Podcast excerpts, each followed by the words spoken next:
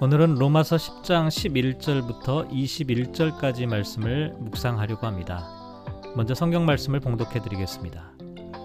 성경에 이르되 누구든지 그를 믿는 자는 부끄러움을 당하지 아니하리라 하니 유대인이나 헬라인이나 차별이 없음이라 한 분이신 주께서 모든 사람의 주가 되사 그를 부르는 모든 사람에게 부요하시도다.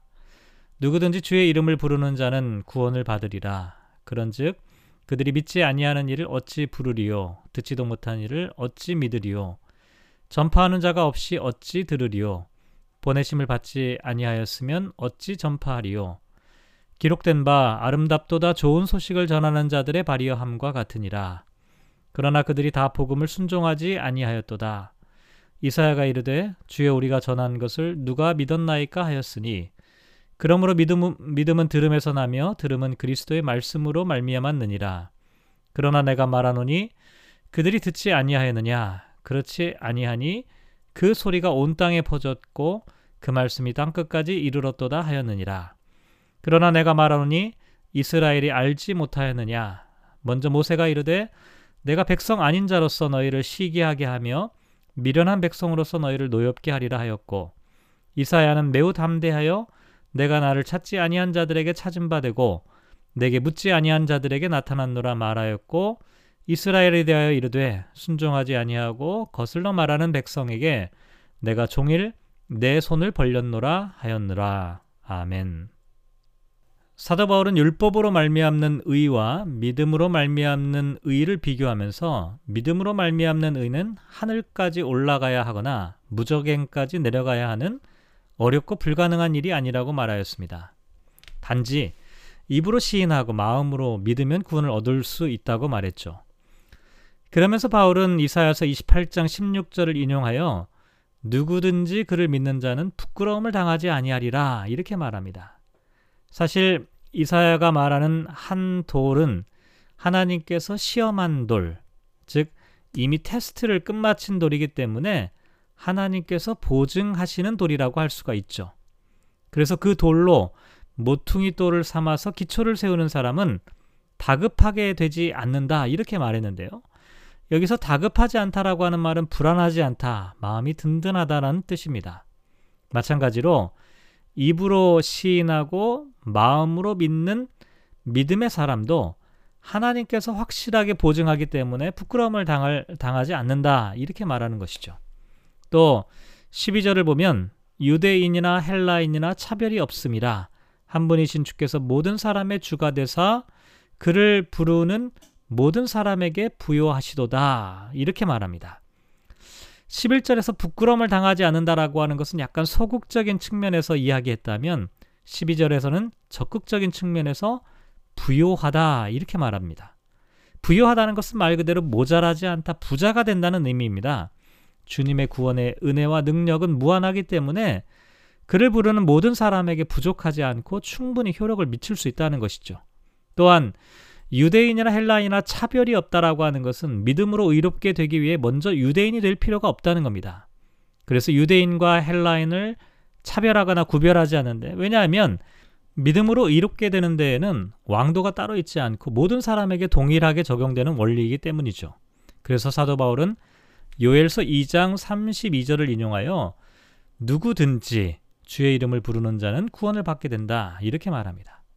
그런데 사도 바울이 이렇게 누구든지 11절에 또 12절에도 모든 사람 13절에 누구든지 믿음으로 말미암는 의를 얻을 수 있다라고 말하지만 한 가지 전제 조건이 필요한데요. 그것은 14절에 나와 있는 것처럼 그들이 믿지 아니하는 일을 어찌 부르리요 듣지도 못한 일을 어찌 믿으리요 전파하는 자가 없이 어찌 들을 수 있겠느냐 이렇게 말합니다.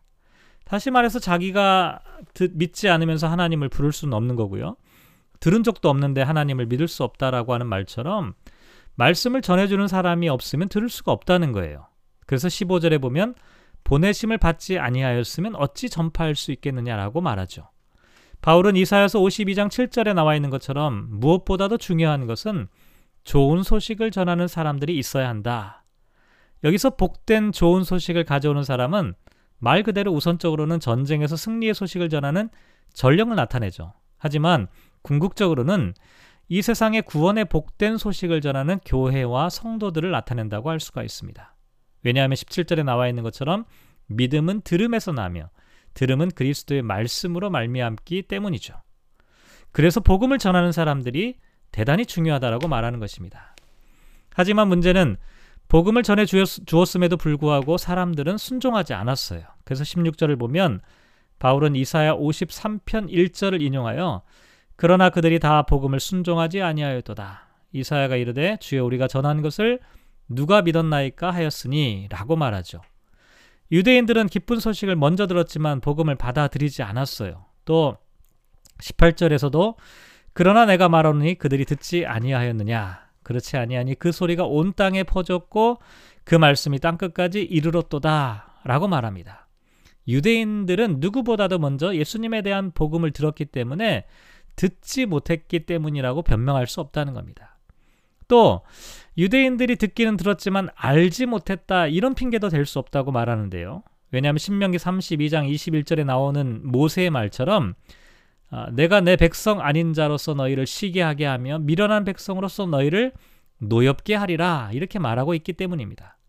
여기서 백성 아닌 자, 미련한 백성은 이방인들을 나타내죠. 하나님께서 이방인들에게 복을 내리셔서 이스라엘을 시기하게 하고 노엽게 한다는 것을 이미 오래전에 모세에게 말씀하셨다는 거예요. 그러니까 이걸 몰랐다고 핑계할 수가 없다는 겁니다. 또 20절에는 이사야서 65장 1절과 2절을 인용해서 이사야는 매우 담대하여 내가 나를 찾지 아니한 자들에게 찾은 바 되고 내게 묻지 아니한 자들에게 나타났노라 이렇게 말합니다. 하나님을 찾지 않던 이방인조차도 하나님을 만났다는 것이죠. 이렇게 하나님에 대하여 무지하였던 이방인조차도 복음을 듣고 순종하여 구원을 받게 되었는데도 불구하고 이스라엘은 불순종함으로 구원을 거절하였습니다. 자, 그런데 21절에 보면 순종하지 아니하고 거슬러 말하는 백성에게 내가 종일 내 손을 벌렸노라 이렇게 말합니다. 이것은 하나님의 사랑을 나타내는데요. 이스라엘 백성이 이렇게 불순종과 거역을 일삼고 있음에도 불구하고 하나님은 집을 나간 탕자를 기다리는 아버지와 같이 여전히 손을 벌리고 기다리고 계신다는 의미입니다. 오늘 말씀을 묵상하며 우리의 모습을 되돌아보기를 원합니다. 모든 사람에게 구원을 주시는 복음을 듣고 잘 알고 있음에도 불구하고 믿음으로 순종하지 못했던 유대인들처럼 어리석은 사람이 되지 않기를 바랍니다. 또한 그럼에도 불구하고 끝까지 참아주시고 우리가 돌아오기를 기다리시는 하나님을 기억하는 우리 모두가 되었으면 좋겠습니다. 오늘 말씀을 묵상하며 이렇게 기도하면 어떨까요? 하나 아름다운 소식을 전하는 사람이 되게 하소서. 말씀을 듣고 믿음으로 반응하는 사람이 되게 하소서. 복음을 먼저 들었음에도 불구하고 불순종하여 하나님을 거스리는 사람이 되지 않게 하소서. 여전히 우리를 기다리고 계시는 하나님께로 돌아가게 하소서. 우크라이나의 전쟁의 소식이 그치고 평화가 임하게 하소서. 오늘 하루 주님의 평화가 함께하기를 간절히 소망합니다.